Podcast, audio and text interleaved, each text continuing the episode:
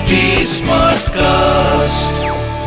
आप सुन रहे हैं एच डी स्मार्ट कास्ट और ये है फीवर एफ प्रोडक्शन તમે સાંભળી રહ્યા છો વ્રત કથાઓ આરજે નિશિતા સાથે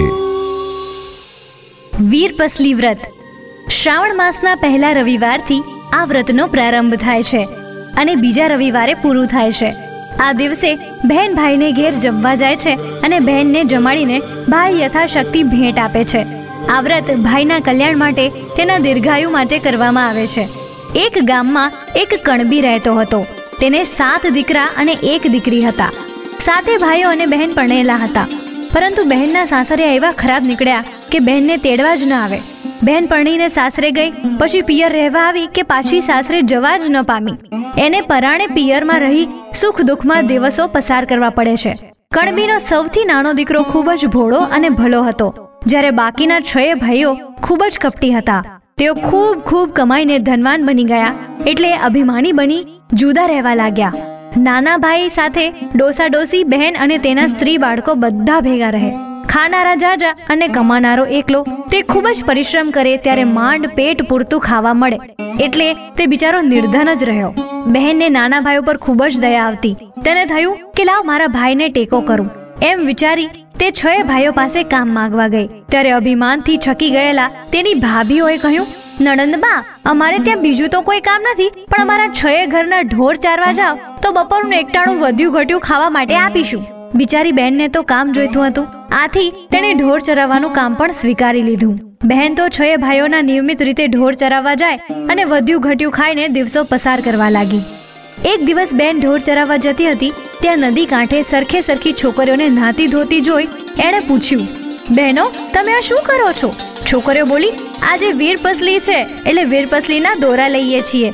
દોરા લેવાથી શું લાભ થાય? બારે માસ ભાઈને સુખ મળે. બહેન બોલી મારે વીરપસલીનું વ્રત લેવું છે. પણ એ વ્રત શી રીતે થાય તે મને શીખવાડો? છોકરીઓએ પોતાના કપડામાંથી આઠ તાંતણા કાઢી દોરો આપ્યો. પછી કહ્યું, લે આ દોરો. મહાદેવજી મહાદેવજી, એમ બોલતી જા અને આઠ ગાંઠો વાળતી જા. પછી આઠ દિવસ સુધી વ્રત કરજે. રોજ સવારે વહેલા ઉઠીને સ્નાન કરી આ દોરાને ધૂપ આપજે. નવમા દિવસે વ્રત ઉજવજે અને દોરાને પીપળે બાંધજે. છોકરીઓના કહ્યા પ્રમાણે નાની બહેને વ્રત શરૂ કર્યું. આમ કરતા આઠ દિવસ પસાર થઈ ગયા. હવે વ્રત ઉજવવાનું હતું.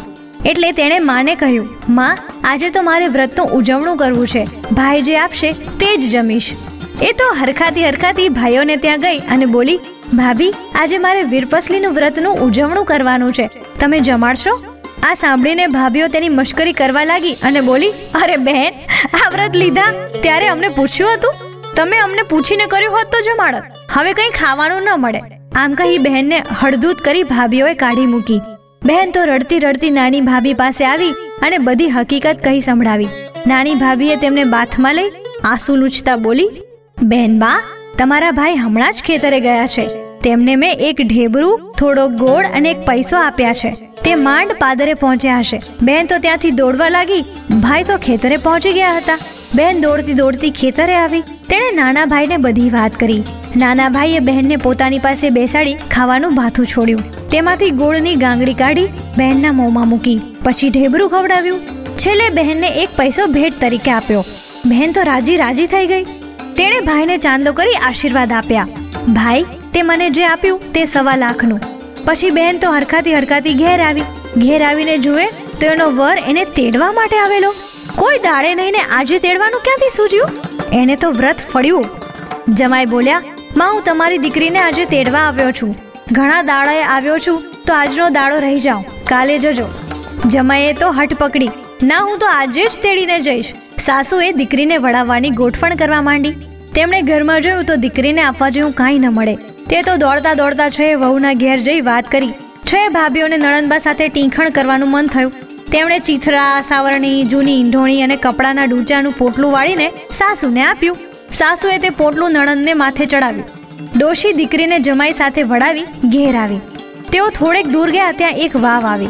વાવને જોઈ બહેન બોલી, હે પતિદેવ, આજે મારા વ્રતનું ઉજવણું છે, એટલે હું જરા નાહી લઉં.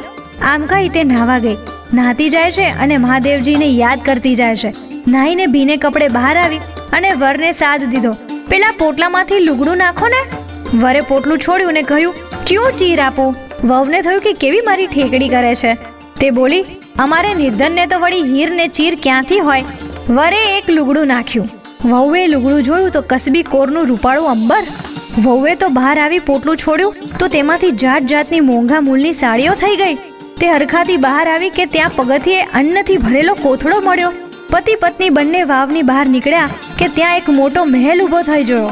બંને પતિ પત્ની મહેલમાં ગયા. પતિ તો આ બધું અચાનક કેવી રીતે બન્યું તે વિચારવા લાગ્યો. ત્યાં બહેન બોલી આ બધું વીરપસલીના વ્રતનો પ્રભાવ છે. વહુ તો મહેલમાં જઈ રસોઈ કરવા માટે જ્યાં ખાડો ખોદે, ત્યાં સોનું જ સોનું. બહેને ધરતી માતાને પ્રાર્થના કરી, હે ધરતી માતા, થોડી ભોંય ઉઘાડી આપો. ત્યાં તો ચૂલો થાય એટલી ધરતી ઉઘાડી થઈ ગઈ. વહુએ રસોઈ કરી, બંને જણા જમવા બેઠા. જમી પરવારીને વાતે વળગ્યા. પછી તેમણે ત્યાં જ રહેવાનો નિશ્ચય કર્યો. તેમણે સોના મહોરો વેચી, વેપાર ધંધો વિકસાવ્યો. જ્યારે આ બાજુ વહુના પિયરમાં દુકાળ પડ્યો, છયે ભાઈઓ ભિખારી થઈ ગયા. ડોસો ડોસી સાત દીકરાને સાથે વહુઓ પેટિયા માટે પરગામ જવા નીકળ્યા. તેઓ ચાલતા ચાલતા દીકરીની હવેલી આવ્યા. મોટી હવેલી જોઈ કામકાજનું પૂછવા લાગ્યા. સાતમે માળેથી દીકરીએ પોતાના ભાઈઓ અને મા બાપને ઓળખ્યા અને તેમને પોતાને ત્યાં રાખ્યા. બહેને છએ ભાઈઓ અને છએ ભાભીઓને વૈતરાનું કામ સોંપ્યું, તગારા, કોદાળી અને ઈંઢોણી આપ્યા. નાના ભાઈ ભાભીને કાંઈ જ કામ કરવાનું નહીં, ફક્ત બેઠા બેઠા ખાવાનું. એક દિવસ બધા સાથે જમવા બેઠા. બહેને છએ ભાઈઓની થાળીમાં સોનાના ટુકડા મૂક્યા અને છએ ભાભીઓની થાળીમાં રૂપાના ટુકડા મૂક્યા. જ્યારે નાના ભાઈને લાપસી પીરસી.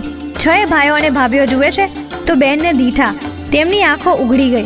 તેમને બહેનને દુઃખ દેવા બદલ ખૂબ જ પસ્તાવો થયો. તેમની આંખોમાંથી પાણી વહેવા લાગ્યું.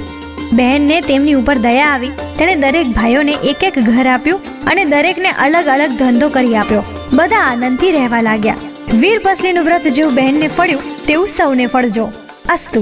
અસ્તુ. આવી જ બીજી વ્રત કથાઓ તમે સાંભળી શકશો એચટી સ્માર્ટકાસ્ટ ડોટ કોમ પર અને બીજા લીડિંગ ઓડિયો પ્લેટફોર્મ્સ પર. ફીવર એફએમ ઓફિશિયલના નામથી તમે અમને સોશિયલ મીડિયા પર પણ મળી શકશો. ઇન્સ્ટાગ્રામ ફેસબુક અને ટ્વિટર પર મારી સાથે ટચમાં રહેવા માટે આરજે નિશિતા નામથી સર્ચ કરજો. For more podcast log on to HT smartcast dot com ઓર સુનો નયે નજરિયે સે. તમે સાંભળી રહ્યા છો વ્રત કથાઓ आरजे निशिता साथे। आप सुन रहे हैं एच डी स्मार्ट कास्ट और ये था fever FM production H smartcast